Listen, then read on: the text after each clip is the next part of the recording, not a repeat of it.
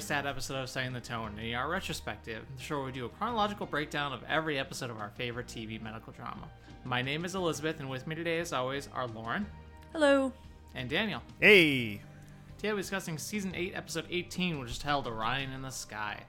The episode aired on April 4th, 2002. Lauren, what was going on that week 21 years ago? Uh, the Netherlands legalizes euthanasia, a topic explored several times on ER, becoming the first nation in the world to do so. Uh, Panic Room, the thriller starring Ju- Jodie Foster and baby Kristen Stewart, in only her second credited Hollywood appearance, debuts and takes the number one spot at the box office. And Ain't It Funny, Murder remixed by Jennifer Lopez featuring Ja Rule, is still the number one song. Daniel, what else was on? at 8 p.m., Friends with the episode The One with Joey's Interview. At 8.30, Leap of Faith with the episode Karmic Behavior. At 9, Will and Grace with the episode Went to a Garden Potty.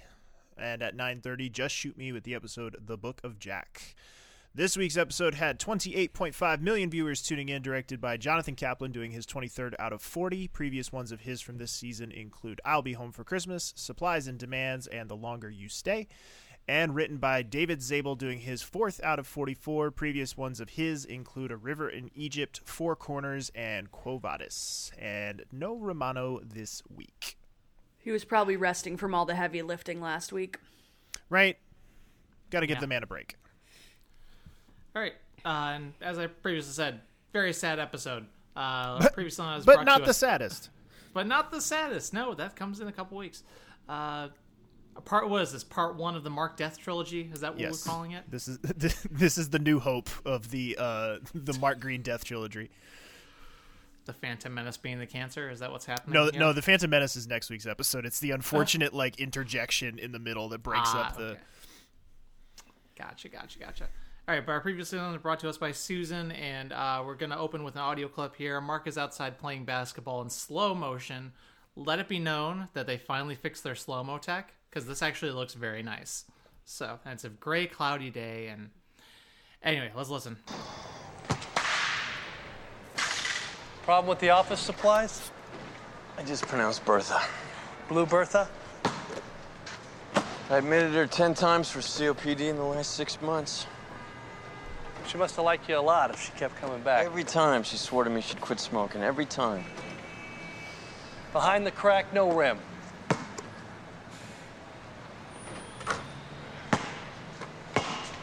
Soon as she was discharged, though, boy, back to two packs a day.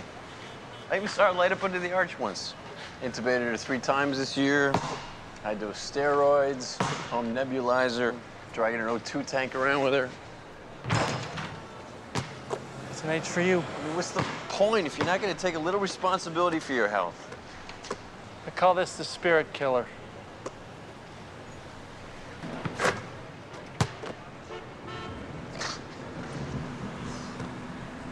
It's supposed to rain again.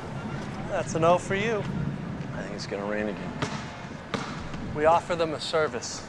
Whether they take our advice or not is up to them. She'd still be alive if she listened to our advice.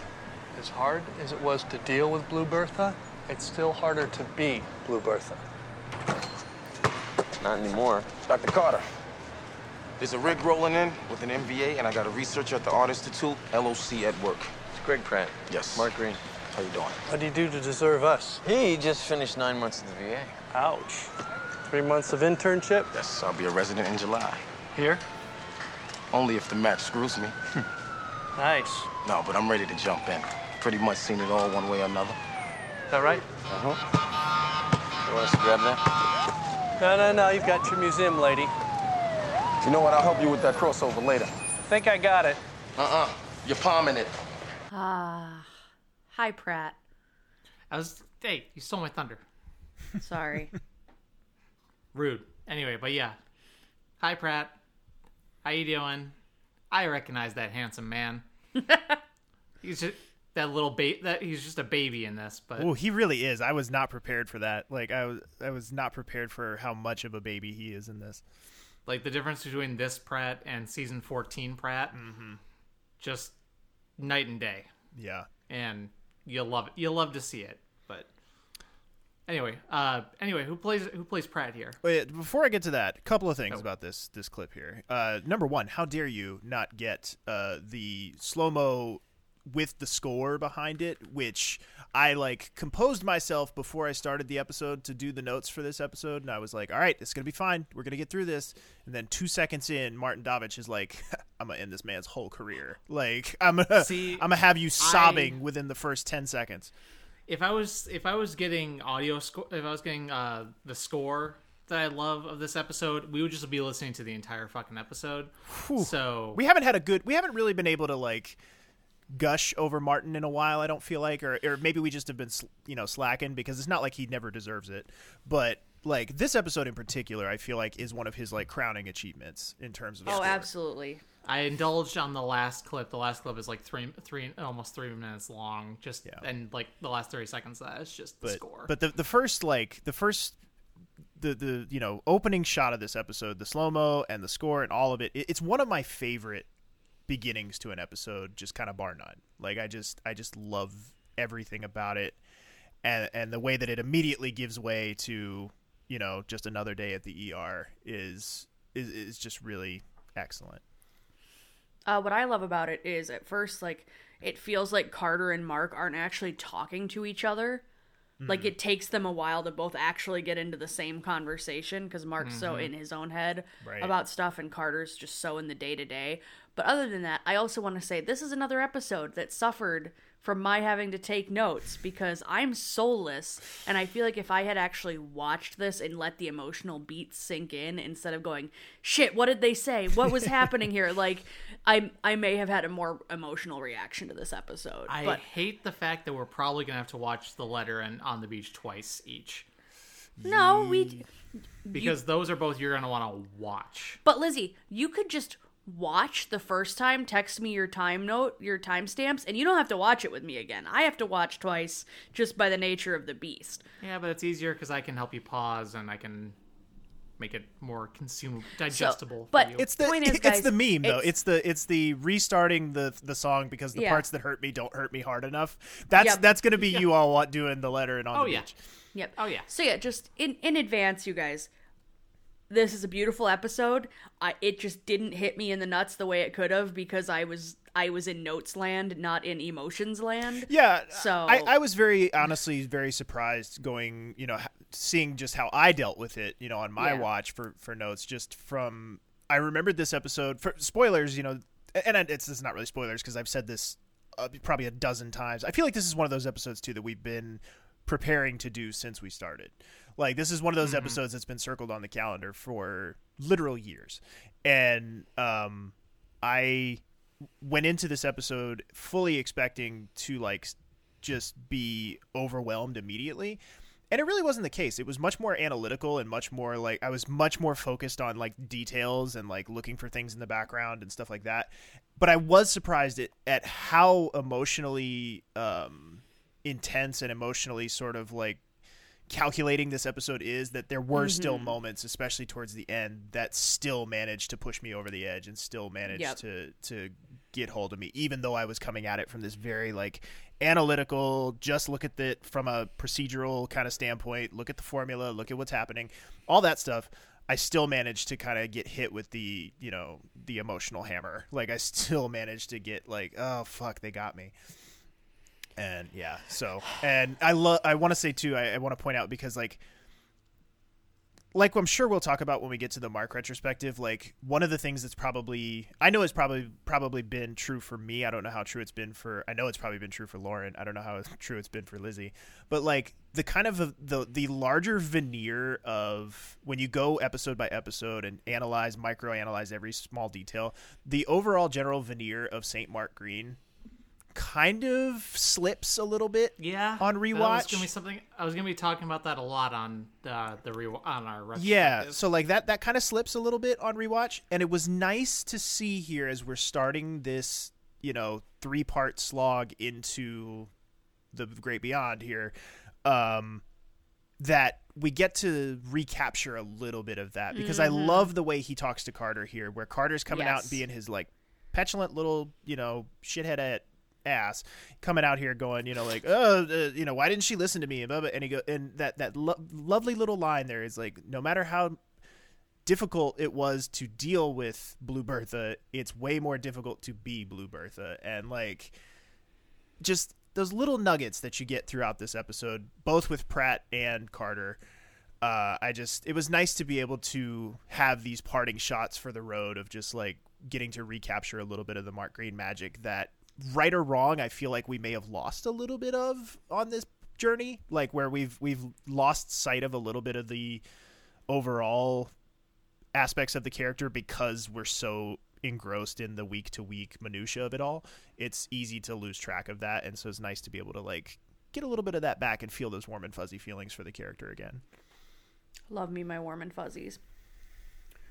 Shall But, we? But anyway, who plays Pratt?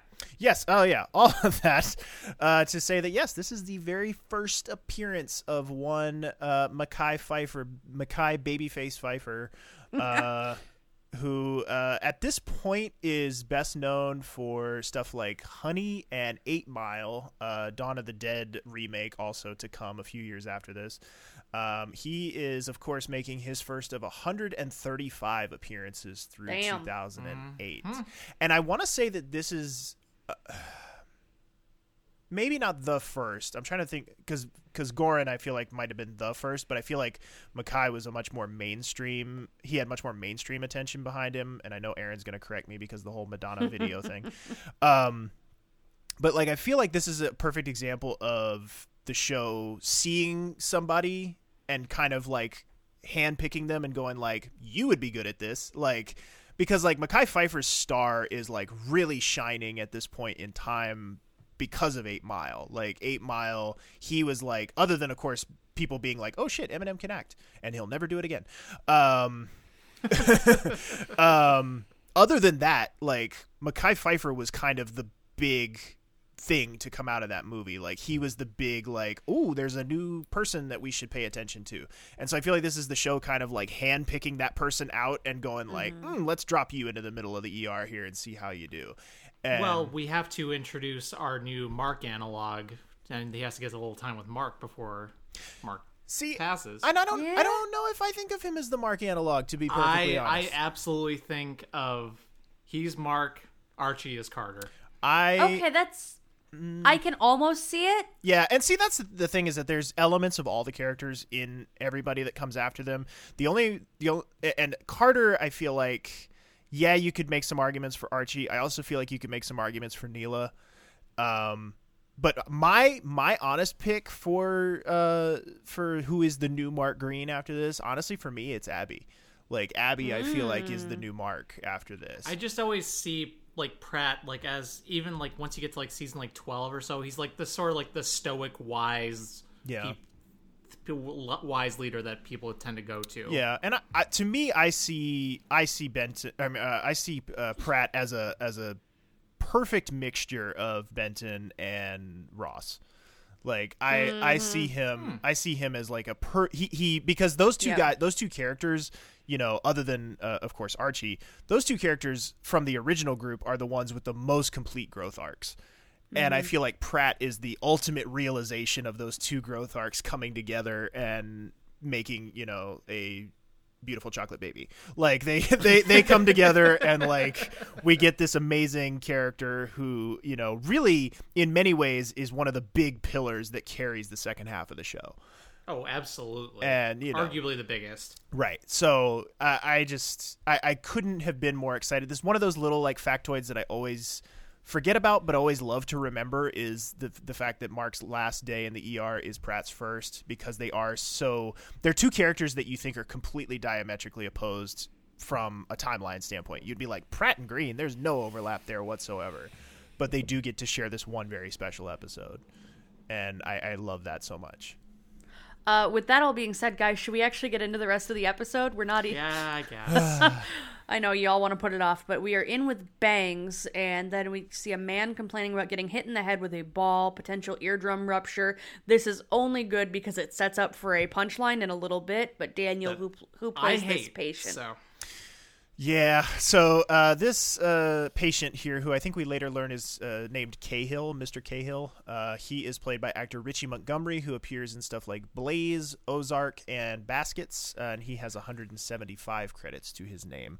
Uh, some, somehow, surprisingly, not does not make him the high watermark guy, though. We do have somebody who beats him. But we learn apparently Frank has been doing career aptitude quizzes on the computer just for lulz. Of course. Oh, of course. Some random stuff there. Uh, Carter is giving Pratt the tour, and Frank meets him, and uh, he's like, "Oh, you have a first name?" Uh, and Pratt goes, "At the VA, they called me Doctor." To which Frank responds, "Well, here we'll call you Junior," which sets up which sets up their relationship Which- so perfectly too. Yeah, which uh, I, uh, of course, one of those. It's one of those things that, like, with the benefit of hindsight, fucks you up way more. Uh, but in an episode where I was already prepared to cry a little bit, seeing seeing the two of them together for any uh any length of time at all, I was immediately like, Yep. nope, not today, not today, Satan. Like, Nope. not gonna get me today. And then we see uh, Kerry is clearly trying to keep Mark's workload clear of harder cases. She kind of like prods people throughout this episode to be like, "Hey, maybe maybe take that." Um, and then we go over to Mark and Abby working on Mrs. Cruz, and Luca comes in to help. She was a loss of consciousness, or no, sorry, she um has had a. I'm trying to think of how to explain this. She has had a persistent illness and is towards death at this point, like essentially in palliative care. And she had begun passing at home, and her son panicked and called her into the ER. So um, that's where Mark and Abby are working on Mrs. Cruz. Luca comes in to help, and Mark kind of shoves Luca out and is just like, "It's okay for me to treat my own patient." Like he sees what's going on, and I'm gonna prompt myself, "Uh, whose films are those?" Feels weird, like just going into it on my own section, but all right. Um, but it turns out Mrs. Cruz may have aspiration pneumonia, and the son says his sister is a lawyer who drew up her her DNR, and he seems very nervous about making any choices at all for his mom. And who plays the son, Daniel? Yes, the son here is played by actor Wilson Cruz, who appeared in stuff like Star Trek Discovery, My So-Called Life, and 13 Reasons Why. He is excellent in season one of Star Trek Discovery. That's where I recognized him from. Yeah, fair amount of oh hey it's that people in this episode. Mm-hmm. Well, there should be. It's a big episode. It's true. It's a very special episode. You stop Dan. that. Lots of drugs and after school sex and stuff. Anyway, Our next patient here is uh, Willa Goldman. She's an Egyptologist, which I didn't know that was a job title. yeah. It makes sense, but Especially in a city like Chicago with a bunch of museums and yeah. It's a little weird that she's at the Art Institute. I mean, That- Egyptian art. Yeah, but they talk about like Nefertiti's tomb and stuff. sure, yeah. I mean, mean, maybe, it sculptures could are yeah, art. and it could be an exhibit. Like it could be something that's like a traveling thing. Yeah. That's something I just more think of uh, Field Museum for. But anyway, I digress. Anyway, this woman fainted at work. Uh, Pratt's running the history and doing rounds for Carter. Um, gentleman insists that it's the curse of the mummy because he found her passed out in Nefertiti's tomb. Again, was she in Egypt? Was she at, a at an installation at, at the art museum? Who the hell knows? Uh, Carter passes Pratt over to help on a penile fracture.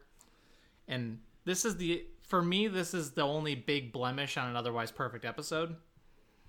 Uh, The hazing? Carter- no i hate this.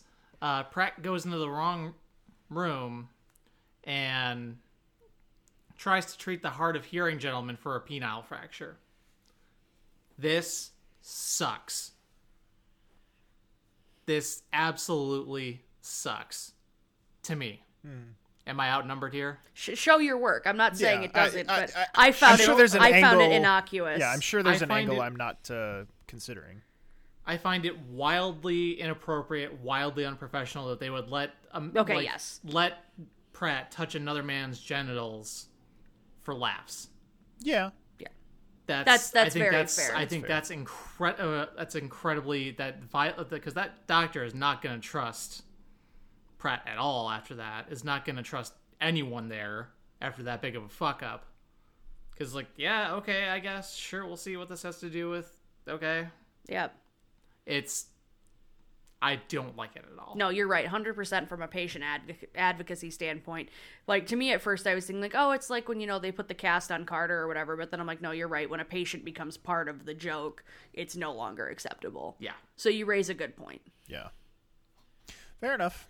Uh, and the uh, Egyptologist in question here, Willa, uh, she is played by actress Blair Barron, who appears in stuff like A League of Their Own, not our only League of Their Own uh, alumnus in this uh, episode, uh, Seinfeld, and Malcolm in the Middle. And the guy who's with her is arguably the most notable of the the two here. Uh, he is played by uh, Maz Jobrani, who appears in stuff like Friday After Next, Dragonfly, and Thirteen Going on Thirty, and is a pretty successful stand up comedian. Like has a, a really successful stand up career. So that's that's where I knew him from. I don't really know him as an actor. I know him more as a comedian. So um but anyway, uh, we go over to Mrs. Cruz's son on the phone with his sister, uh, who I believe he mentions is a, a lawyer. Lawyer. Yeah, Yep. and does all the has done all the end of life care uh, stuff for the mother. Uh, Yep. His mother wanted to die at home in her bed, and he feels bad that feels like he regrets calling the ambulance. And I did not see the cherry coke can. What's the cherry coke? Yeah, can? like it's it's just the old style cherry coke can, like with the really crazy weird square font Yeah. and stuff. so They the need to bring it back. So the old so because to me there's two when you say the old cherry coke can, I think of two different distinct cans. Are we talking about the like red and black Red one? and black, like the edgy one. Okay, the, the, the around this time, like turn of the millennium kind of can, because I also think of like the black and purple one from the '90s. No, this one's this one's definitely a product of the Eh. early Yeah, aughts. the very the That the one. very early aughts one. Yeah, okay, I must have missed that. So excellent catch, Lord. I could like taste it when I saw the can. It was a very weird core I memory. can't like even I can't even remember the last time I had cherry coke. I I wish if they made caffeine free cherry coke Eh, or Dr Pepper, I would be unstoppable. Like the sugar would still kill me, but that's what I miss the most about drinking pop is it's like I don't touch most of it now because of the caffeine, but like if I could get caffeine free Dr Pepper or cherry coke, I would hmm. be in heaven. Those are my two vices. Hmm. Also, good, also fun to note here: strawberries and cream Dr Pepper, So good. delicious, absolutely delicious. Tastes like a, a strawberry uh, cream saver. Yeah, I'll take your word Anyway, for it. sorry. Uh, in any event, Mrs. Cruz is crashing. Uh, she may have reaspirated or collapsed a lung. Uh, the son insists for them to save her, even though his sister said not to do anything. And uh, they go to intubate her, and we get a really just you know upsetting POV shot of Mark going to intubate, and his hands uh, start to shake. And he's clearly starting to have some motor function issues. And there's an there's a great, uh, you know, like kind of silent acknowledgement from Kerry where she she doesn't like call him out or doesn't try to like doesn't try to like put him on blast or anything. Like she's just like, I'll do it and just jumps in and handles it for him. Um more excellent work by Martin here, which you could say in almost every scene. Um and ju- and a really good camera pan from Mark's POV of Admit and just yeah. Like he's just so distant from everybody already. All right, and then we uh, see Kerry ask Carter to go find Pratt, and then we're going to go to our next audio clip here where Kerry goes into the lounge to check on Mark. You all right? Early onset arthritis. Coffee? Maybe you should ease up a little. I'm fine, Kerry. You do triage for a while if you want, or take a half shift. Working is good. You need to make sure you're taking care of yourself. Hey, There's no need to overextend. We can handle the load. I just want to keep doing what I've always done. You couldn't hold that ET tube. Little spasms in my hand. Is that from the Vincristine? A side effect of the treatment or a progression of the disease. You pick the poison. Still, I'd, I'd like you to take over Pratt's orientation. Whatever you want, Kerry. Might be best if you left critical procedures to the rest of us. You pulling me out of the trauma room? Anybody else I'd send home. I trust you to recognize your own limitations. I I have to first off applaud Kerry that she's like, you know, acknowledging that this is shitty for Mark anyway, and just being like, hey, if, from like any perspective if it was anybody other than Mark, like, hey, do you want to take some time doing triage? Do you want to find these other ways for us to accommodate you still being mm-hmm. here and working? Like, that's fucking awesome. I applaud Kerry for that. To have bosses that still obviously want you involved in work even when you're going through something medically challenging, mm-hmm. it's so validating. Here, obviously, it's crushing because we know Mark loves his job and wants to be as hands on as possible. But I just, my heart warmed a little bit when Kerry had his back like that. Yeah, and it's it's such an, a great like continuation of and and and evolution of their professional relationship. You know, mm-hmm. like the last time we really dug into this between the two of them, it was very combative and very negative and like you know she's sending him for competency testing and stuff which he reacts badly to. But you can see there's both there's an evolution on her part here of like she's much more conciliatory and much more like i know i, I want to keep you involved but like i also want to protect the patients and he is much more conciliatory and much more frankly mature about the whole thing and is like no i totally get where you're coming from and i'll do whatever you tell me to do. Like he he doesn't immediately lash out at her and be like fuck you. Like i can do anything. Like i'm mark green you know like whatever. He's just like no you know uh, at first he's a little like are you like really? Are you gonna take me out of the trauma room? And then when she explains when she shows her work and is like yeah dude like you're gonna fucking hurt somebody then he's like okay i'll do whatever you tell me to do Yep, hundred percent. I just, mm, I I love how much their relationship grows over these seasons, and I think it leads to Kerry growing a lot once he's gone Absolutely. too. But um, are we good on that, Lizzie? Do you have anything for them? Okay. Uh, then we go over to Mark working with Pratt on a gentleman who has been having trouble peeing, and it sounds like his physician isn't very attentive. He's like, yeah, you know, I see him and he doesn't really ask a lot of questions and blah blah blah. So he's this has been an ongoing problem for him and he's in the ER because his physician is out on vacation skiing, I believe. uh, does anybody remember mr seidel No, because we have seen him before. Uh, not as Mr. Seidel though. He had a different name the last time we saw him. Uh, so he is played by actor Ken Lerner, who appeared in stuff like The Goldbergs, The Running Man, and Buffy the Vampire Slayer. He has 155 credits to his name, and as I mentioned, we have seen him before.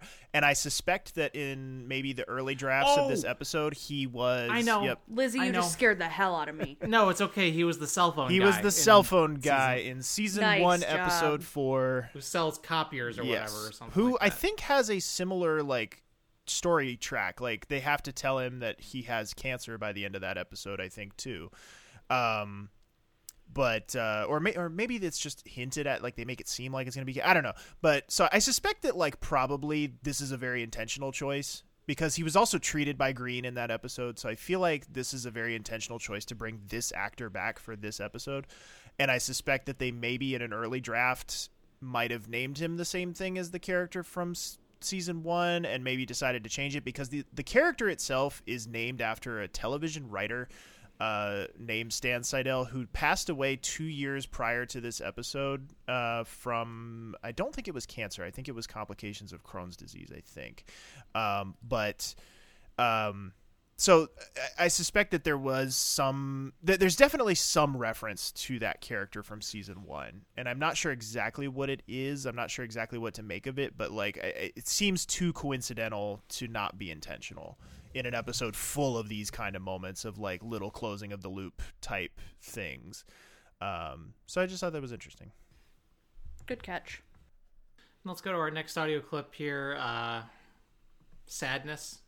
Anyone? Anyone? Anyone want some sadness? sadness 'Cause that's uh, what- that I'm glad they went to the trouble to provide us with. Like I, I Yes. feel like a lesser show would have just let Sleeping Dogs lie and never followed up on this plot thread. So I'm glad they did. Nope.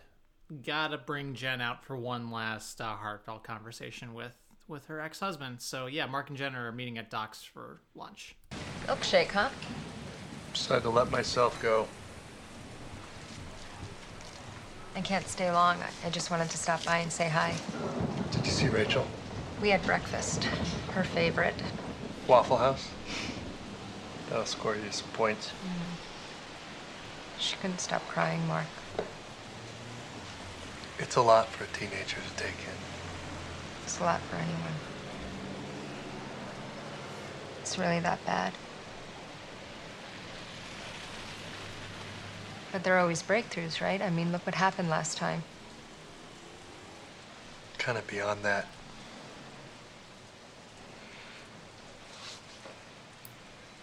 Well, we agreed Rachel would be with me for July and August, but if you want to change that, No, that sounds like a good plan. she could stay with you longer. And she's going to want to spend time with you. As much time as possible. Thanks.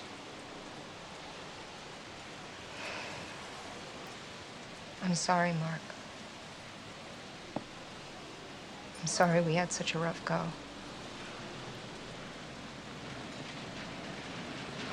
Maybe if I hadn't switched jobs or been more patient. We made choices, Jan. Both of us.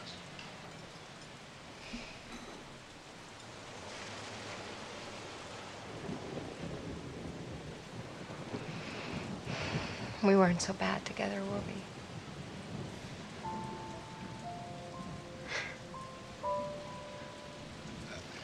I w- I wouldn't change a thing. None of it.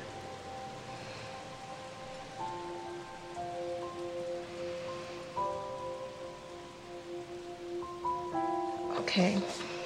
So I, I gotta get to Midway. Wait, uh, I updated my will last year, but Look at it out there. It's gonna take me hours. I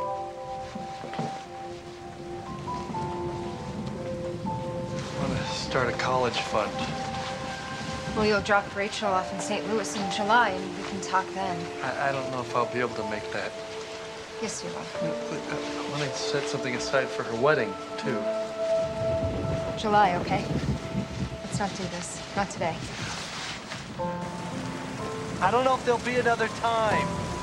She's my daughter. I want to make sure that she's taken care of. She will be. Jen, I'll see you in St. Louis. The thunder rumbling in the background, right as Martin's music cues up. Mm-hmm.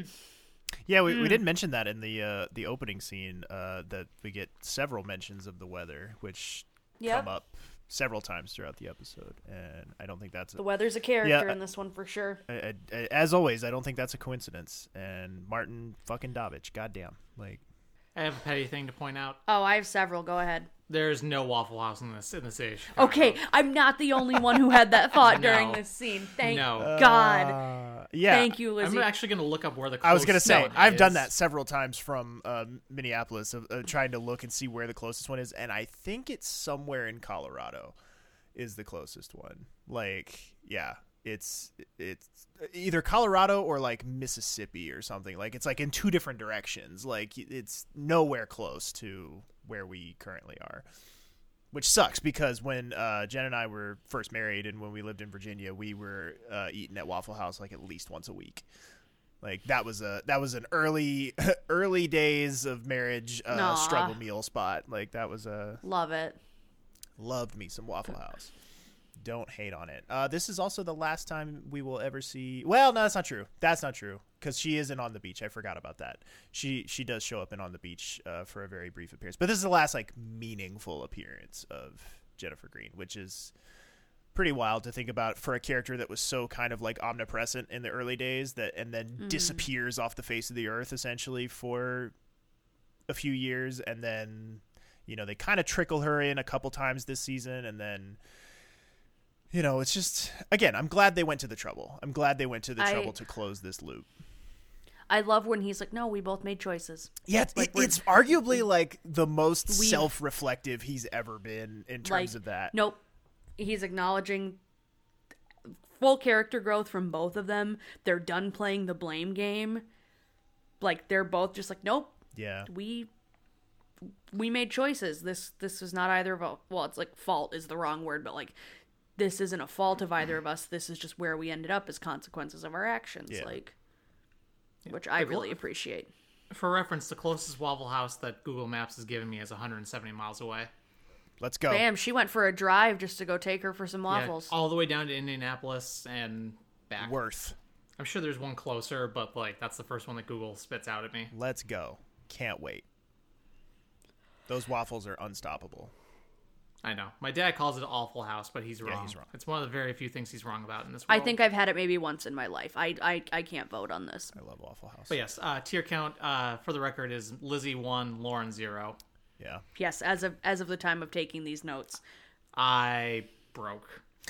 It- uh, it's scene. it's so it's so beautiful and it's so touching and just I broke. It's pretty amazing how uh, the character who like who's best known for being like ice cold and like Yeah. emotionless, Frigid. i- i- frigid is the one that can pull the- an emotion like that out of you. Just the and, and I think somebody mentions it in the listener responses, talking about how this episode is a is sort of a case study in how different people handle death and dying, and how she's in complete denial about the whole Yeah. thing, and is just like, you know, I'll see you in St. Louis. Like, don't you know? It's um She did not listen to our grief lounge episode. not at all. She Jen Jen Greene, not a patron confirmed. Um, yeah, I just I, again I, I I can't give enough flowers to the showrunners for even bothering to because this is a character that I'm sure. And again, we're still in the early days of the internet. Like there's message boards and stuff, but there's no Twitter, there's no social media. Like, but I can still guarantee that there was some amount. They know that this character is not popular. Like they know that this is a character that people don't like seeing, and so they could have very easily just been like a phone call, a quick word, a mention that Jen's going to come pick up Rachel or something, and like we don't have to do this on screen. And the fact that they not only do it, but they do it in such a way that makes it not all about him and make it so that we're going to both close the loop on this couple and this this relationship, but we're going to do it in such a way that doesn't make it look like either one of them was at fault. Yeah. It's such a mature way to handle it, and I just I really really appreciate that about this scene. Also, I'm cranky. I'm cranky over the fact that she's a lawyer and isn't appreciating the fact that he's trying to talk about an updated will. Like, this is important stuff. You should know this. Yeah, and um, when when he mentions the college fund, I'm like, isn't it a little late? Like, yeah, she's still got time. Right? Shouldn't y'all have been doing that? Like, Yeah, Rachel's like wasn't set up 14, my dude. So yeah, that maybe was he that was some, maybe he meant from like his life insurance or something, like Yeah. s- a certain I- percentage. I'm just those were my heartless um actually moments during that scene. But yes, it is beautiful, and I'm glad they took the time to do it. Yes, Lizzie. I looked on the Waffle House website anything to not talk about the sads. It's And- it's the tiny little raised hand on the camera. and there are Waffle Houses in St. Louis, so you could argue that that uh, you can make the you can make the argument that Rachel was down in St. Louis with Jen. They had breakfast at Waffle House and they flew up Sure, back to Chicago. sure, you could make that argument. It's a very short flight, so you could make that argument. Anything to not talk about the sads. exactly. I don't, have, I don't have feelings. I don't know what you're talking about. I'm just gonna sit over here and fuck with the reactions button on Zoom. Anything to not talk about the rest of this episode. Uh, but then we have the new orderly Enrique barreling through the hall, and um, I can't remember. I think it's Luca that says, "Well, he moves people. He's great. Like people keep like transit's great." Um, but we. le- Chekhov's uh, whatchamacallit? Yes, Chekhov's uh, orderly. But we learned that Brian has left to Idaho, so Abby will be moving back into her old place. They're both kind of like cute and awkward about it, and she thanks Luca for the hospitality. And Enrique, the orderly, the uh, the out of con- Speed demon. speed demon uh, orderly, he is played by actor Thomas Rosales Jr., who appears in stuff like Speed, Commando, and uh, the Jurassic Park 2 Lost World. Uh, and he is our high watermark actor for the episode. 194 credits to his name. The fuck? Uh, making his first of two appearances as Enrique. So we will see uh, Enrique at least one more time. Um, in Lost, Lizzie, were you a big Lost World person? we both are. You both are. Yeah. All right. I'm, so I am one of the very few people who appreciate the when Lost World. uh when what's his face Stormare Peter Stormare when he gets eaten up by the Packies the the little dinosaurs. yes. Uh, oh, is it the is he the he's other the guy with the headphones who can't hear him Yeah, like- yelling. yeah. That's Enrique. Gotcha. So. I'm trying to think in, in Speed if he's one of the people like who he might be if he's on the Yeah, I don't think so. I think he might be. um Yeah, I don't think he's one of the people on the bus. We have had people from the bus uh, on the show before, but he's Yes. not. I don't think he's one of them. Um, but in any event, another ten out of ten, perfect, perfection movie. And Lauren, do not shrug at me for the love of God. I cannot handle it emotionally tonight. Don't Speed? do it. Don't do Speed? it. Don't do it. Are we talking about yes. speed? Yes. Don't do it. It's- don't shrug. Don't it's you good. do it. It's good. Don't you do it. It's good. Don't you? Sh- I'm not. Don't It's you good. shrug at me, woman. Not today. Not today. It's. From It's good. from there, uh, Mr. Irvin comes in and gets excited to greet Mark. Um, he doesn't want to take his shoes off in front of Chen, and he's talking about there's ghouls that put spikes in his shoes. So clearly, clearly he's dealing with some stuff. Uh, and Pratt asks, not very uh, inconspicuously, if they should get a psych consult. Like he's kind of just does it right in front of his face. And this is an opportunity for Mark to kind of school the young young doctor here, and is like, it's not a good idea to show open disdain for our frequent flyers. And for the second time this episode, does anybody remember Mr. Irvin? Vaguely. Vaguely. Mr. Irvin uh, first appeared way back in the pilot episode. Uh, he Yes. he was the older black gentleman who accused Mark of being racist. Uh, and uh, providing slower than normal care because he was black and uninsured, and uh, so they this is this is one of those things that the show does sometimes that I just fucking love. Like it's this is those like from the why did they bother department? Like why did they bother to bring back this very because it's not like that patient really goes anywhere in the pilot. He's a very like one and done patient from the pilot, but they bring him back here. Um, he is I, and it's been so long since we did the pilot and we did things format wise so differently back then. I don't even know if I covered this in the pilot episode, so I'm gonna burn it off here. Um, Mr. Irvin is played by actor Paul Benjamin, who appears in stuff like The Station Agent, Escape from Alcatraz, and Do the Right Thing. This is, of course, his second of three appearances, so he actually will be making one more appearance. Um, and he did unfortunately pass away in 2019. Um, but I just thought that was so cool that they brought this character back that you have no business remembering and it manages to and they do and they do it without like pointing at it. Like they do it without being like oh man i haven't seen you since 1994 mm-hmm. like they don't they don't insult your intelligence. They just sort of go like yeah here's this guy and you've seen him before and i don't care if you remember or not. It's important. Fuck you. And they and they established that oh yeah he sees Mark all the time, like he's obviously Right. comes in a lot. I, I do love that he just turns around to Pratt and says screw you too. yeah i think he calls him junior too and and pratt immediately gets offended because I would because if someone just openly it was like you need to get get her a psych consult, I'd be like fuck you too, man.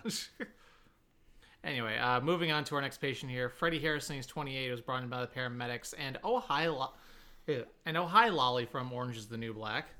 Dun dun dun. Our second League of Their Own alumnus from this episode, Lori Petty, who is a phenomenal actress and should be So a bigger deal. She's always like the best part of everything she's in. She is wonderful.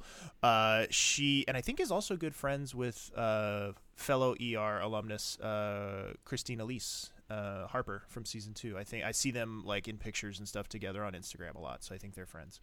Um, but in any event, she appears in stuff like A League of Their Own, Point Break, and as Lizzie mentioned, Orange is the New Black.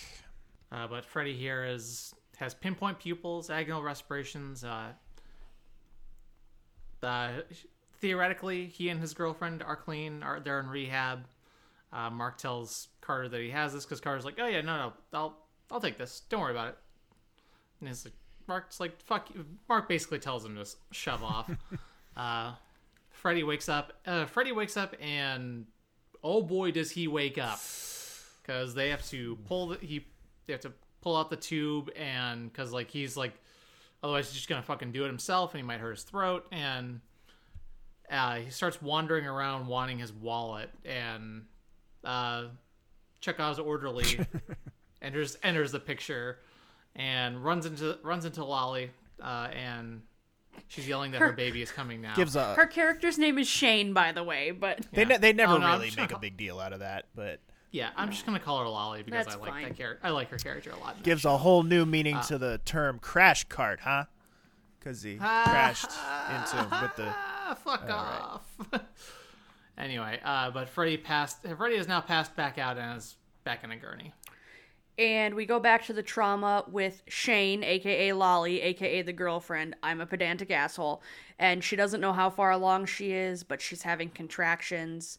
Uh, they estimate about 28 weeks along based on the ultrasound that Luca does. And this is kind of one of those back and forth traumas where we're popping between the two rooms a lot, so bear with us on this. Uh, Mark goes back in to work with Carter on Freddy, and Shane is going into labor. Mark then pops back over to help Luca with it. Uh, baby is out, and Mark works with Haleh and Abby to stabilize him. Shane is insisting she hasn't been doing any drugs while pregnant. Mark pops back into the other room where Freddy is and slips on the floor, slamming his head, in which we all cry a little inside because it's such an absolutely just visceral, well done shot that uh, you just feel it in your soul. Um, but he gets back up. Mark helps Carter intubate to avoid criking Freddy, and he can't quite get a good view on it. He's trying to let Carter do it because he can't, doesn't have the motor function. Pops back over to Shane's trauma room. Her tox screen has come back. Boy, that was fast. And he uh, he yells at her for shooting up and taking opiates and cocaine while pregnant. And he Shane he just goes off on her about this baby's health and just like yeah, it's gonna be on it's gonna be on fucking heroin withdrawal and going through uh fetal alcohol syndrome and just all It's this other shit. damage. Yeah, like even if it lives, it might not have a quality of life because you fucked up. He just goes off, and Carter and Luca watch on in shock as he does this. And then um, Mark just kind of ends his tirade and goes, "Congratulations, you're a congratulations, you're a mother." Tosses the tox screen and walks out of the room. Is is this a dir- maybe I'm just stupid and can't pick up on subtext, but like, is this a direct result of him just hitting his head? Like because because at the beginning of the episode he's so like philosophical and so like you know uh, oh I it's think not He's just in a bad mood now after hitting his yeah head. like I, and I feel like because I feel like they were driving that home a lot more early on in the season of like oh he's you know a lot quicker to anger and he's a lot more reactive because of the brain tumor and like so I Mhm. feel like there's this exacerbating event of like he hits his head and maybe that has like something to do with I don't know like maybe I'm reaching with that but like know. it just feels like it's out of nowhere that he all of a sudden is like fuck you like you you know like not that not that there's not a kernel of truth it's just maybe not right at this moment you want to do this Right. like maybe you don't want to do this right now I think it might be the heightened stress of bouncing back and forth between the two traumas. He's already having a shitty day after the conversation with Jen, um, the issue with the intubation, and realizing he can't do that anymore. And then, yeah, you're right. Slamming his head may have just been, you know, the icing on the cake for an already hypersensitive day, especially if he's quicker to anger and has a lower threshold for, you know, emotional sensitivity due to the uh, tumor. So I, I think that could have just been the straw that broke the camel's back, if not necessarily the direct correlation. right And then after that, uh, we see Mark in a very different scenario. He's up uh, getting some chemotherapy administered. Uh, nurse just making small talk, asks if he's a basketball fan because she saw him playing in the parking lot. Uh, she says doctor makes doctors make the worst patients, which I believe is just a universal truth. medical people in pretty much. General like i Yeah.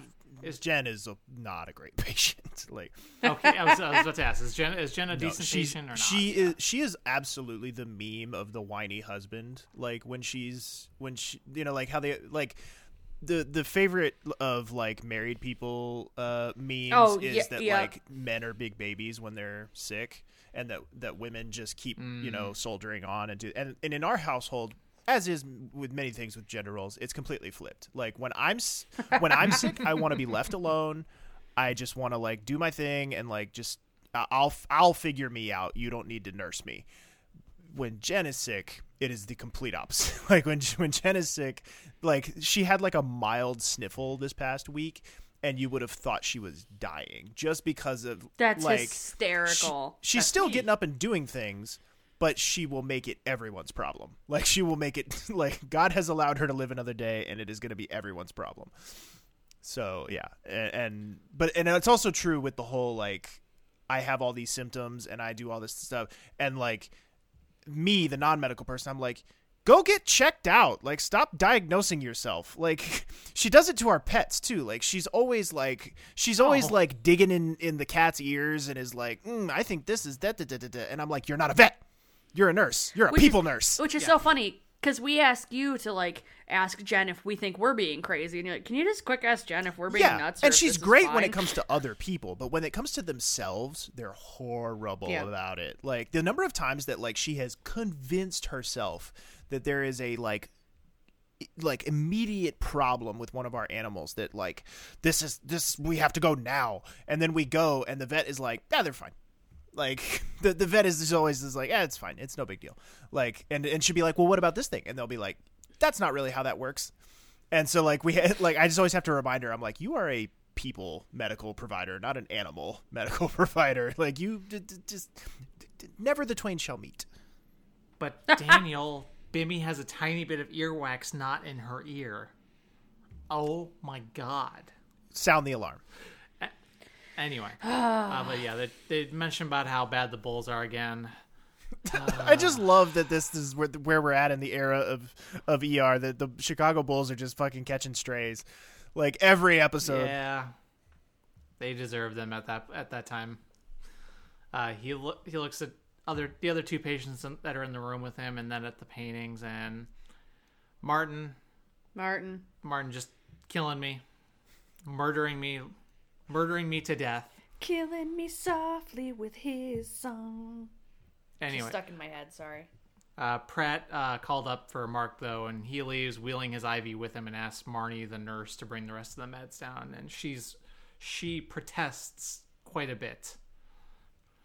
So She's like, we don't make house calls, but okay. yeah, Uh, then we go from there. Uh, we find out that uh, Mr. Irvin has started panicking, and Pratt needed Mark to come down to help. Uh, he had not taken his insulin, and he gets, you know, this this very like melancholy, like there's so much to remember, and like he's just clearly frustrated. Uh, Al starts crashing. Mark shows Pratt how to help stabilize him, and um, he's like, "Well, you would have known that he was diabetic if you'd have pulled his old chart and got a history like I told you to." And he's like, "Well, was that a test?"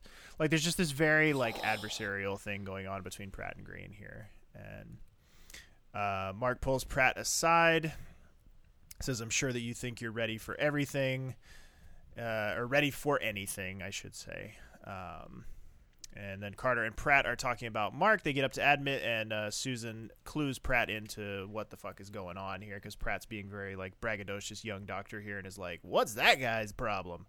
And guy's old as right, dirt. and and Susan very matter of factly, it's just he has a brain tumor. Like I'm Dickwad. right I, again. I c- like I didn't think I was going to appreciate this particular little carve out of Susan 2.0. Most of Susan 2.0 like is pretty forgettable, but like this this little carve out here late season 8 I'm really enjoying. Um the uh, Mr. Seidel, the man who can't pee, his test came back. There's something very abnormal on the test that his doctor should have caught. Ruh-roh. Uh, Pratt apologizes uh, when they're out in the hall as Mark is uh, calling his doctor, and uh, Mark, Mark with the deadpan delivery of the episode is like, "Someone told you I'm dying." Like that was a that was an aspect of this episode that I had really forgotten about. Like when I think of Orion in the Sky as an episode in at, mm-hmm. in the abstract, I really just think of like the beginning of the episode and the end of the episode.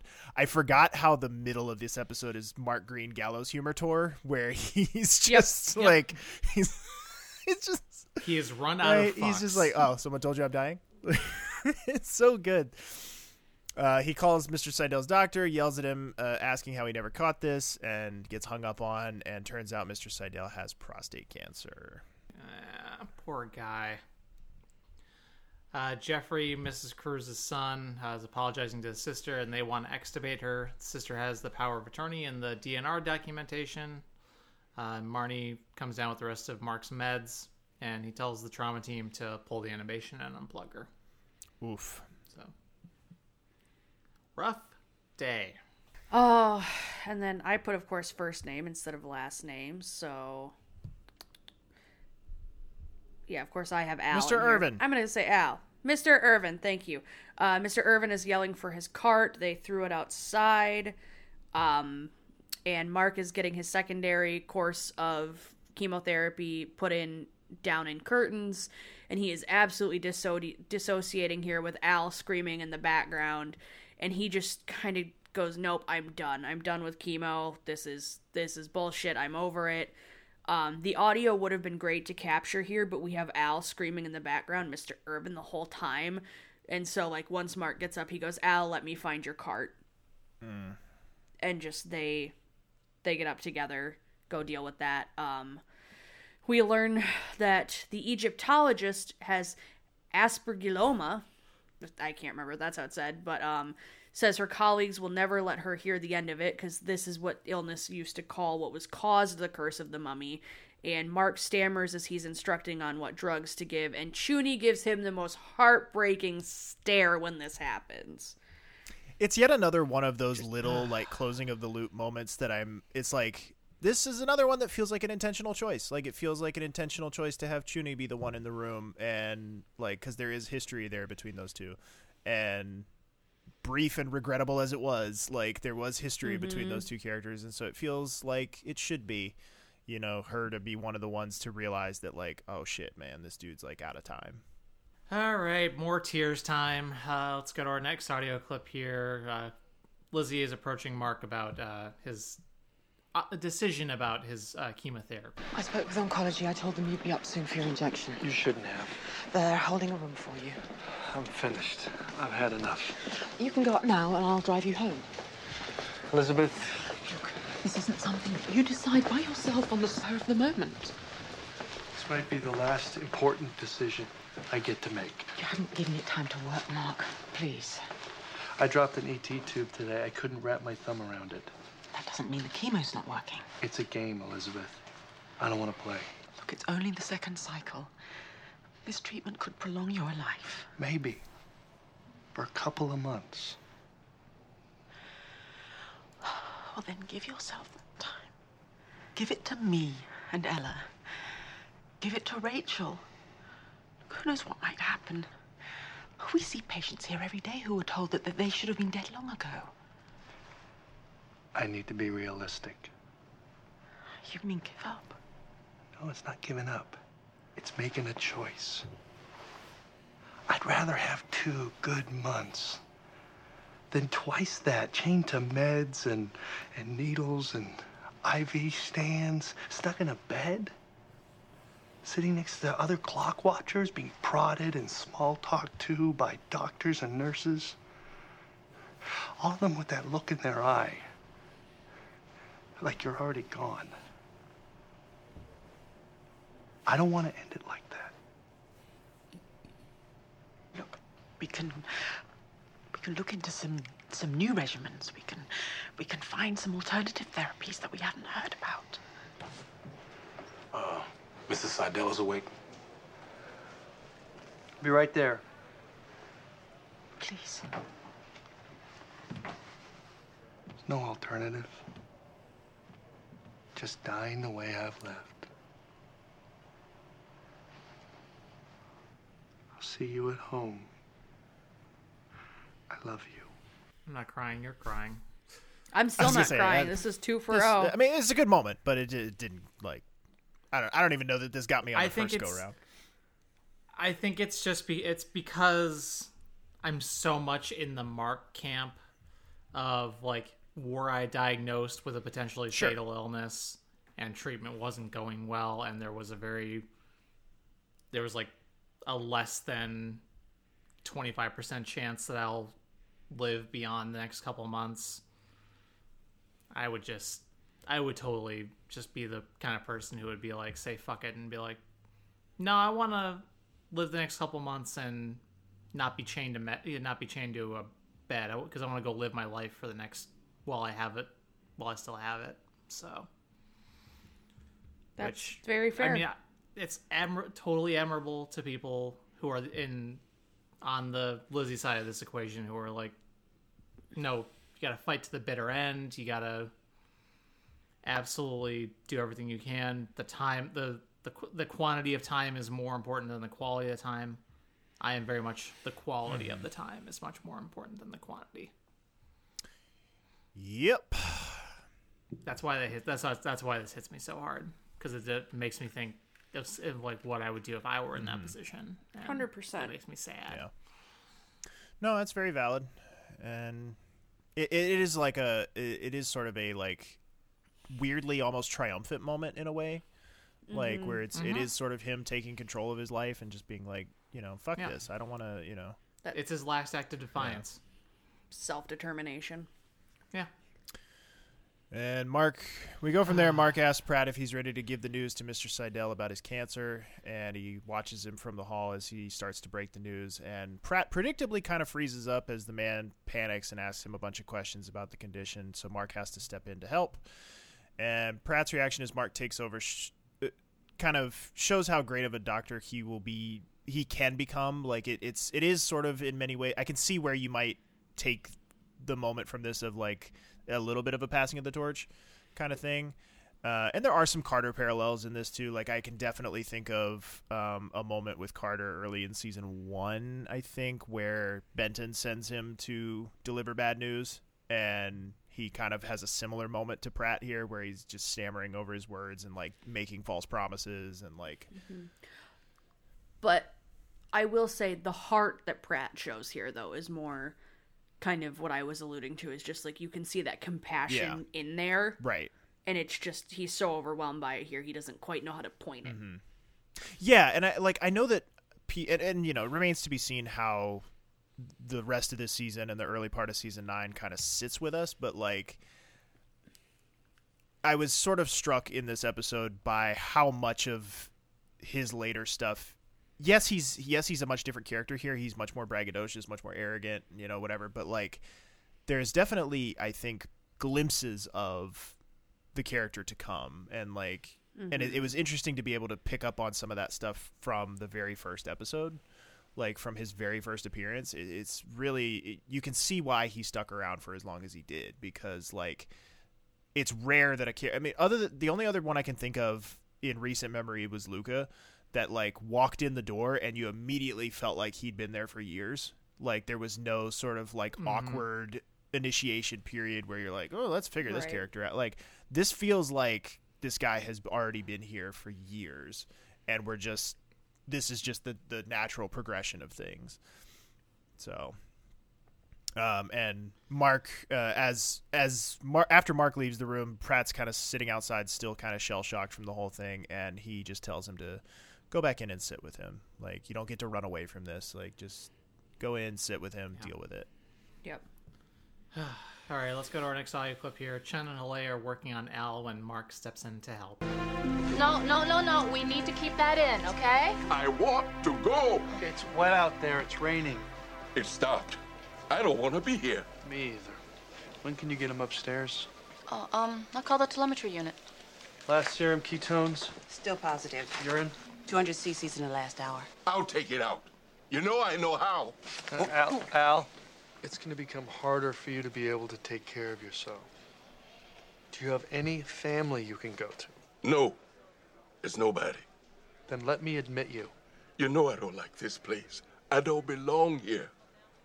Whatever's going to happen, I want it to happen outside. Please. Okay. It'll be over soon. Right? Yeah. It will. How much longer do I have to sit here? Miss Raskin, it's been a long time. Well, the service isn't what it used to be. What's the trouble? I have this hangnail, and it is very painful. I have a brain tumor, and it's inoperable. What? I win. Excuse me. We I made Lizzie rewind that to listen to it like three times. It's perfect. It's top five line deliveries from Mark for me. Old, old, good old thirsty Miss Raskin, who's decided Yeah. decidedly very- less thirsty this time very- around. Yeah, but very sweet, very sweet moment with Al. That's why I got got that in there, and then just the one of the one of the funniest parts of this entire yeah, episode. I, I, it's you know, uh, Al is such a like you don't really appreciate it. You know, like you appreciate it from the the standpoint of what we're doing of like pointing out all these little like you know minuscule detail things, but like so you appreciate it from that standpoint. But like Al is really like a, a kind of an important emotional undercurrent to this whole episode. Like he really is like kind of an emotional through line that really anchors this episode and and makes it a lot better. Like I just wanted to get a little bit of yeah, no, bit of I, I'm I'm hundred Yeah. percent there because like between him and Haleh, like they're the things that like break me at the end of this episode. Like mm-hmm. the, those are the mm-hmm. things that like it's not so much him and Lizzie having like one last little go around. Like it's not you know it's it's not him shooting hoops. It's it's Haleh. Haleh Hal- gets me. And, and Irvin, H- Haleh and Al are the they're the ones that really like push it over the edge for me. So If if we had had Lydia in here, I would have died. yeah, and I'm a little surprised. She does feel like an omission because of the whole, you know, like she was the one to, you know, wait, Woke woke, him up, in, the, pilot. And I know that they're going to close that loop, you know, at the end of the show. They're gonna they're gonna Yeah. let her be the one to to do that in the series finale. But I would have liked to have seen her in this episode in some capacity, Mhm. and it it does feel Yeah. like a little bit of an omission that she's not here. Um, but yeah, and, and of course, like I said, Thirsty Miss Raskin making her return all the way back from the pilot. Um, decidedly less thirsty this time around, but they do get the same actress, uh, who again I don't even remember if we were pointing out. Oh, hey, it's that people way back in the pilot, so I'll do it here. Uh, Julian Julianna McCarthy. It was really hard not to say Julianna Margulies there. Julianna McCarthy, who appeared in stuff like Starship Troopers, L.A. Story, and Striking Distance. Uh, Starship Troopers as a political talking head. which I'm a little annoyed too that they they tack on this last patient here because. Uh, as I think I incorrectly stated back in the pilot, uh, that Mrs. Raskin is the first patient that we see Mark treat in the series, and it would have been nice for her to be Mhm. the last one that he treats. Like I Mhm. would have, I, just my perfectionist tendency. Like I would have preferred if he had treated the little girl first and then went and treated uh, Mrs. Raskin, just so we could have that you know little stat. But you know, Uh, but I understand why they wanted to do it in this order. it's a little bit more emotional this way, but uh, there's a man asking for someone to please help his daughter, and Mark steps in to help. Uh, her mythology project gave her a bad splinter, and he plays this uh, visualization game to distract her while he removes it. And she mentions in here, which somebody uh, makes the connection in the listener responses, that uh, this this is where the title comes from, the Orion in Yeah. the Sky thing. Yes. Uh, but that this is also an excellent kind of allegory for um, Hawaii, like that he's no longer fighting the scorpion and he decides to just walk into the sea, basically. That's kind of what happens in Hawaii. Like he kind of decides to stop fighting the scorpion and just gives himself over to the sea. So it's like it, it Yep. is a really, really excellent, very poetic way to kind of close things out here. And when he finishes treating her, he says, "You know, thank you, Katie. You just became my very last patient." And um, you know, the dad thinks he's talking about, oh, it's your, you know, your shift's over, right? You know, yeah. day, and, yeah. and Mark just very quietly, very softly is just like, yep. And then gets up and goes to walk away. And this is the moment where it all comes crashing down because Haleh is kind of standing behind him while he's doing this to help. And she, of course, overhears this. And, like, you can see her putting it together in her head as he walks away and that's the moment that really like takes it mm-hmm. over the edge for me of like oh fuck like Her face just says everything. it's so good and it's so funny to me in retrospect too because i'm remembering you know of course like when we talked to yvette and and asking Yep. her about like the moment with the, the, moment with abby and the wall you know all these big moments that we talk about these these are the moments that make us fucking blubber like you know idiots and like are, are completely wrapped up in and for her she's like oh that was another tuesday at work honey. Like she, she Yeah. She's like, I don't she's fucking like, I don't fucking, and it, that, what a what a cool but also what a sick fucking talent that is to be able to turn on those kind of like emotional fucking like she could just c- crush your soul with a look. And to her that's just fucking tuesday at work baby. Like that's just so cool but also so s- sinister as well. Like just ah. So yeah from from here through the end of the episode i had i had tears. Like i never went full scale like blubbering but i definitely had tears coming down from from that moment to the end of the episode. I like almost had tears shed maybe once by the end of this episode. So i'm saying it's like 0.5 for me because like i watered. The tears welled but i didn't actually have anything fall during the episode Uh, so let's uh, round off this episode with our last audio clip here. Mark is in the lounge talking to Kerry about Pratt as he cleans out his locker and then goes to a bunch of other stuff. How's Pratt doing? A little eager, martin a little cocky. you dirty bitch Should fit right in. Think he'd want to take on some extra shifts? Pretty safe bet. What about you? Me? How many shifts should I put you down for next month?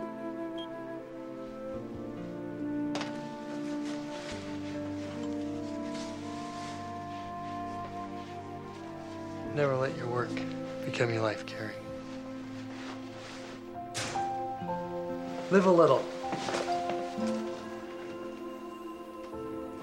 No rest for the weary, Carter. Been on since 4 a.m. Leaving early? Not early enough. Fisher in the hall's an alcoholic, took a fall, knocked himself out. Check a head CT and road test him before you let him go.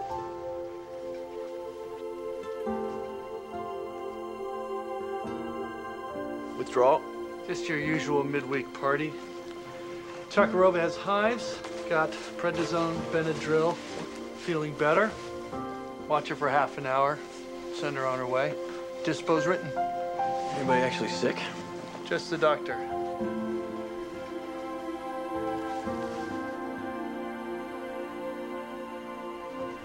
Hey, did you see the guy in three?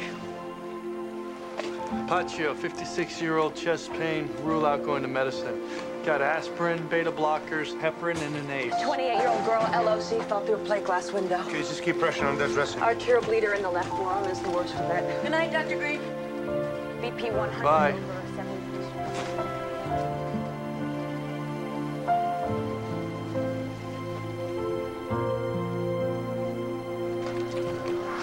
So EKG from Paccio? Flip T's and lateral leads. X-rays clear. Check his troponin and repeat EKG in 10 minutes. Stop raining. Yeah. Clear sky. I'm out of here. You in tomorrow? Your ball needs air. It's not my ball. You set the tone, Carter. What?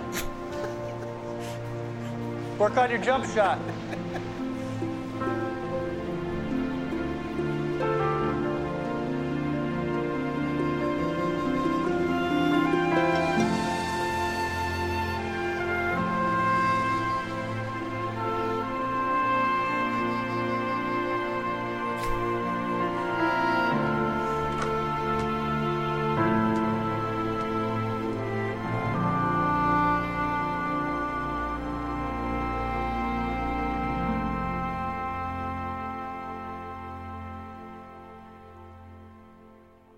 would like it be I would like it to be known that while that clip was playing, I cried. You can probably hear it in my voice.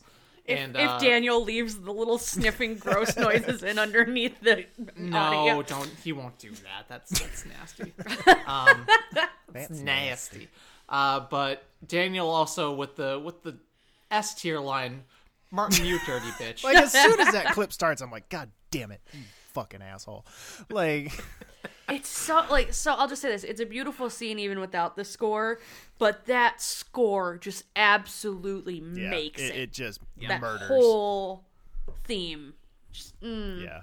Uh, like and then like there's so much there. I mean like the at the the again with the slow mo like Al w- walking out uh and the the the quick salute between him and Mark which which some people keep trying to claim is a Top Gun thing and I just don't see it but like Well, I know it's a salute. It's thing, a- but like when people are listing all of the like little cute things about this episode, they always list that as like a Top Gun reference, and I'm like, I just don't get it. Like it's, you know, They salute another exactly, as Top Gun exactly. people. I don't think there's anything there, but you know, I'm the king of there's nothing there, but like, like, um, and then that little look between him and Susan, like, Yeah. I, I sort of like that we didn't need to have because we did the goodbye between Mark and Susan at the end of season or the, eh, back in season three when she left the first time. I don't think we needed to do it again, you know. And so, like, mm-hmm. I like that they let it be just a little kind of knowing glance between the two of them. This is probably the last time they're ever going to see each other, and it was just really nice. And you know, then I also love too how I love how bent out of shape people get about Carter saying it to Archie at the end of season 11 and they're like it's wasted and like it's it's it demeans that and then like and then I'm watching this one which is supposed to be the big poignant one which is supposed to be the one that everybody gets so like you know bricked up for and it's barely well anything. it is a th- I mean it's nice he says it but then it's immediately yeah, it's it's immediately undercut by Carter going what like Carter doesn't Yeah. even know what he's saying like it's it's remarkable that Carter even remembers to say it to Archie you know 3 years from now because like I- clearly it meant nothing to him in the moment yeah, uh, what I really wanted it to be is it's like he goes, Your ball is your your ball is flat, not my ball. It is now. If he had done that and then said you set the tone, that makes a little bit more Yeah. sense. But the fact that he goes, Your ball is flat, not my ball. You set the tone, Carter. Yeah, like what? I mean, I, I get what I feel like. Maybe in a first Yeah. draft of it, it probably was like that, and then somebody just somebody decided, okay, we're we're getting a little heavy with the metaphor here because like the whole passing of the torch, that this is your ball Yeah. now thing, like that's a little bit on the nose, and so I could see Yeah. why they wanted to maybe shorten that a little bit, s- show more, say less, and you know, it's it's fine. It's I but no, I suspect. I sus. th- This is just me again going off into conspiracy theory land. I suspect. I'm shocked. I suspect that like if if they knew exactly how the next seven years were going to play out, like if they knew that Mekhi Phifer was going to work out the way he would, I suspect that it probably would have been him that he said it to and not Yep. Carter. Uh, because there's just again going by this week by week and doing the whole thing. Uh, sorry, gang. There's not as much to the Mark and Carter dynamic as as There's as nothing. you think when you look at the show from the big picture. When you look at the show from the big picture, I'm sorry. There's like two, maybe three moments in the course of eight years between those two characters that amount to a fucking hill of beans. So like, you you can argue that Carter, of course, means more to the overall kind of mythos of the show at this point. But if you're talking about a, a like passing of the torch kind of moment, this this whole episode kind of sets it up that it's gonna be that it's gonna be Pratt that he's gonna say that to.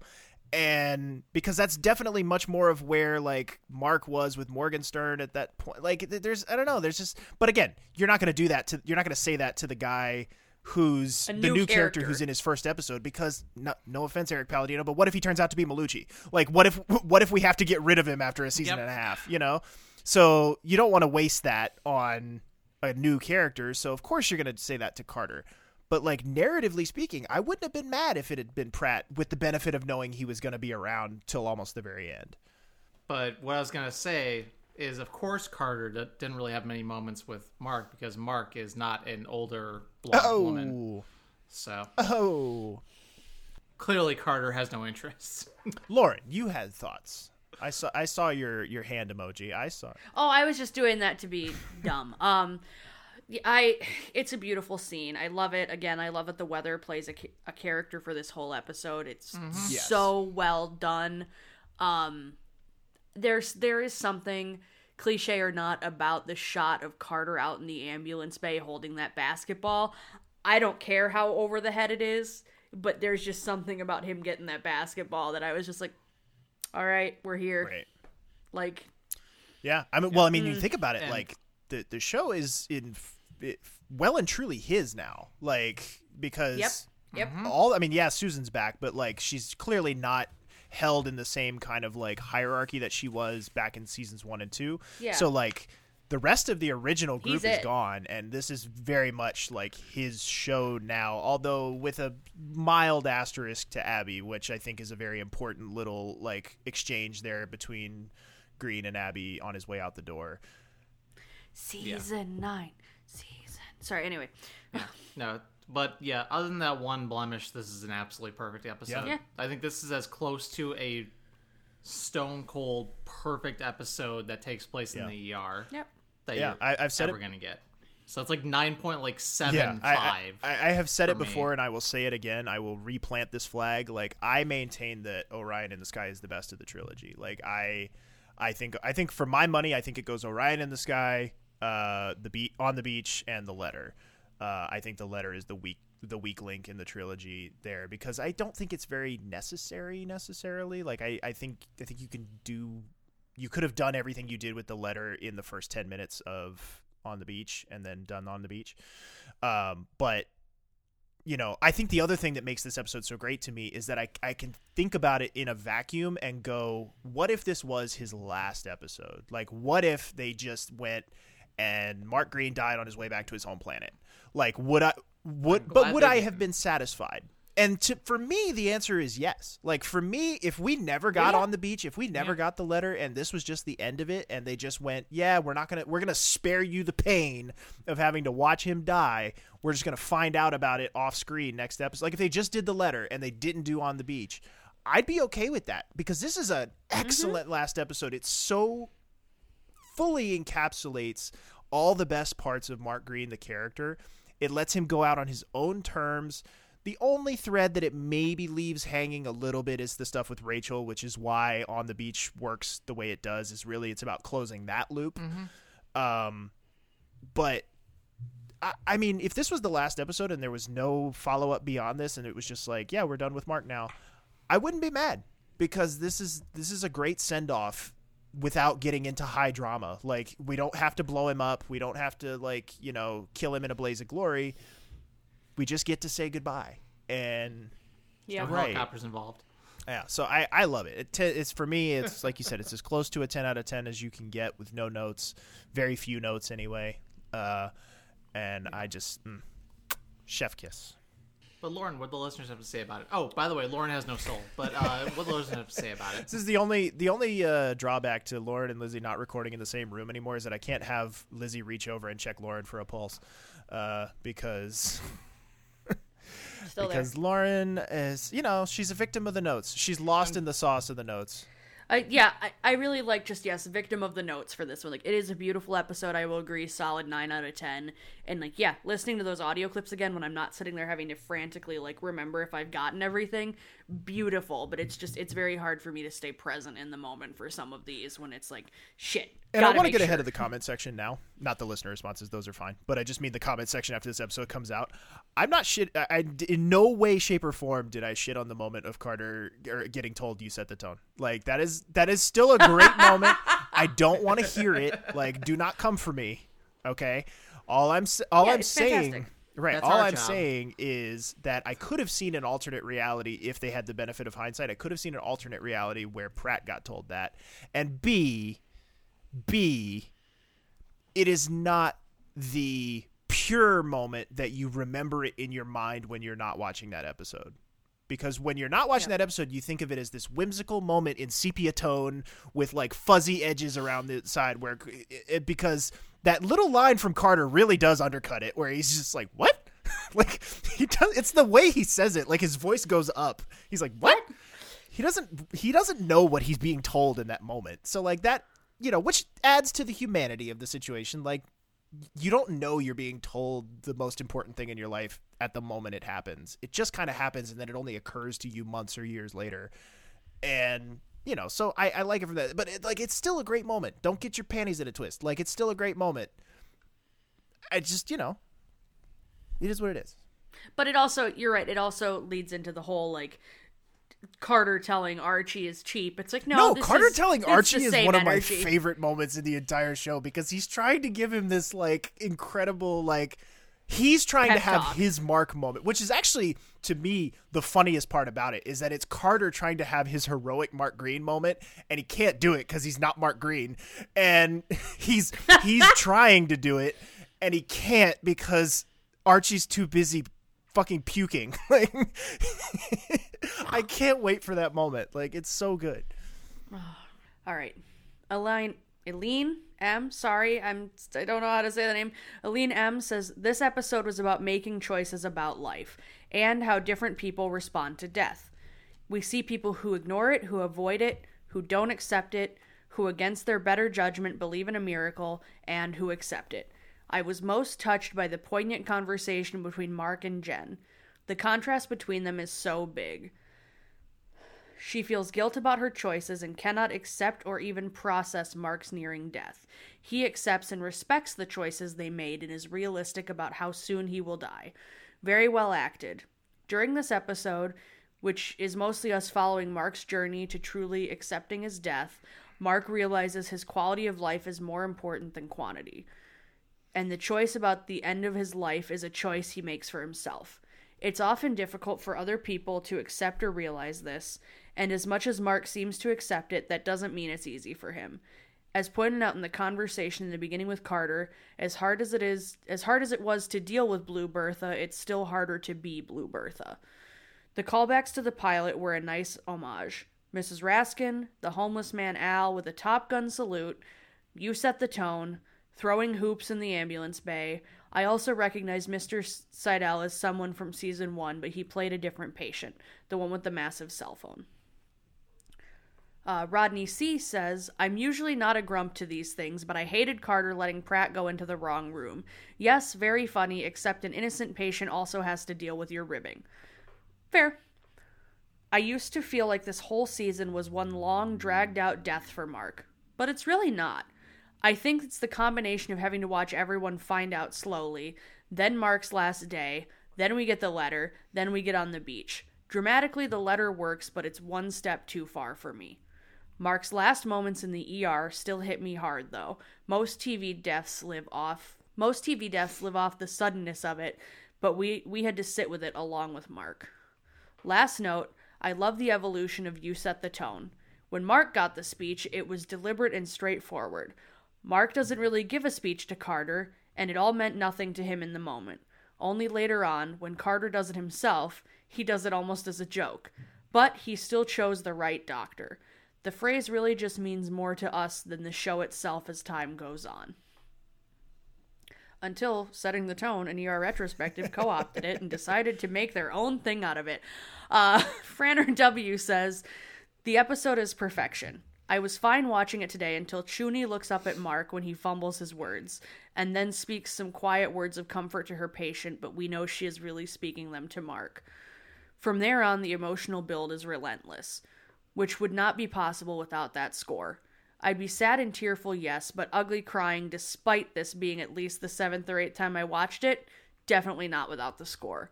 How he stands there as the gurney is being rushed away and Abby turns and says goodbye and he looks at peace. Beautifully done. Right, I'm off to weep into a cup of tea. How properly British of you, Franner. and, what? Just haha. No, she's my garden buddy. Whatever. Uh, Kay Hubsy says, ugh, just ugh, in the best way possible.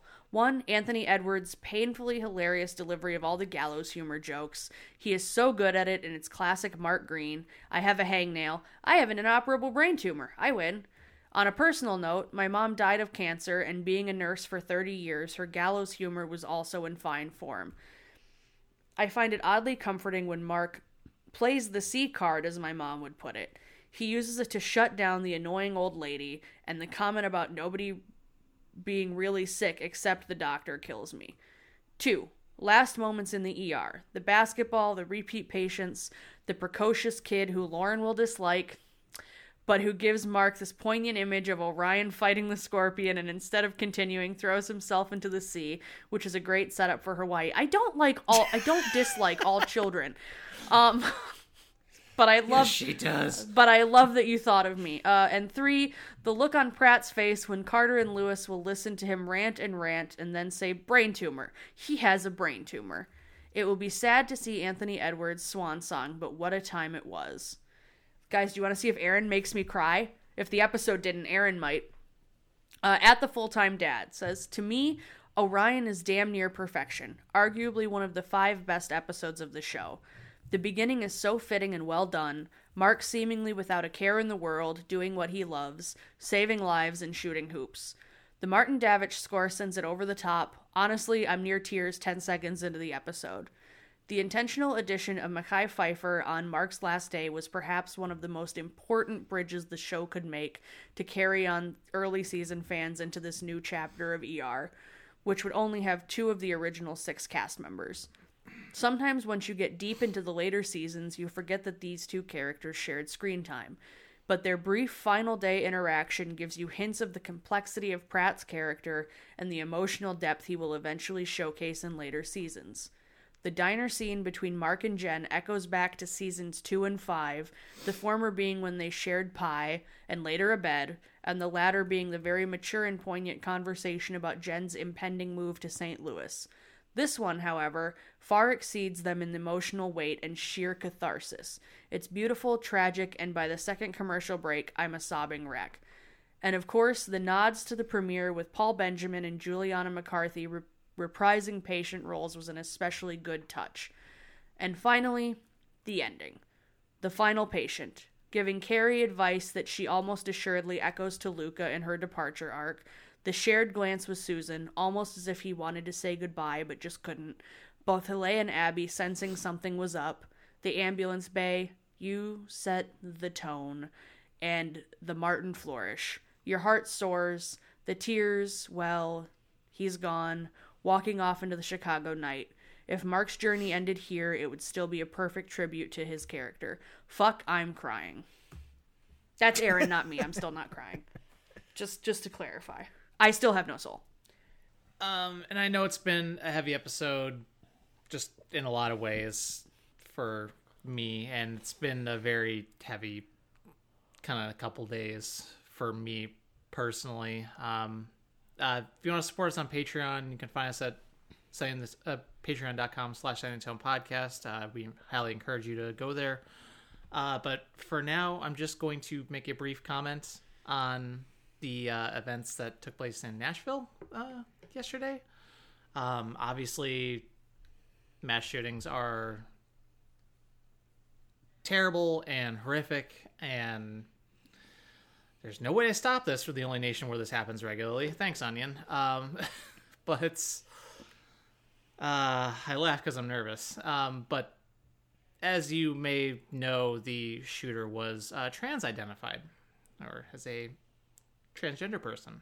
So, uh, a fresh hell of transgender hate has been sweeping through a lot of a lot of just a lot of your nor- your normal areas but like extra violent rhetoric like the kind of stuff that can lead to people being hurt.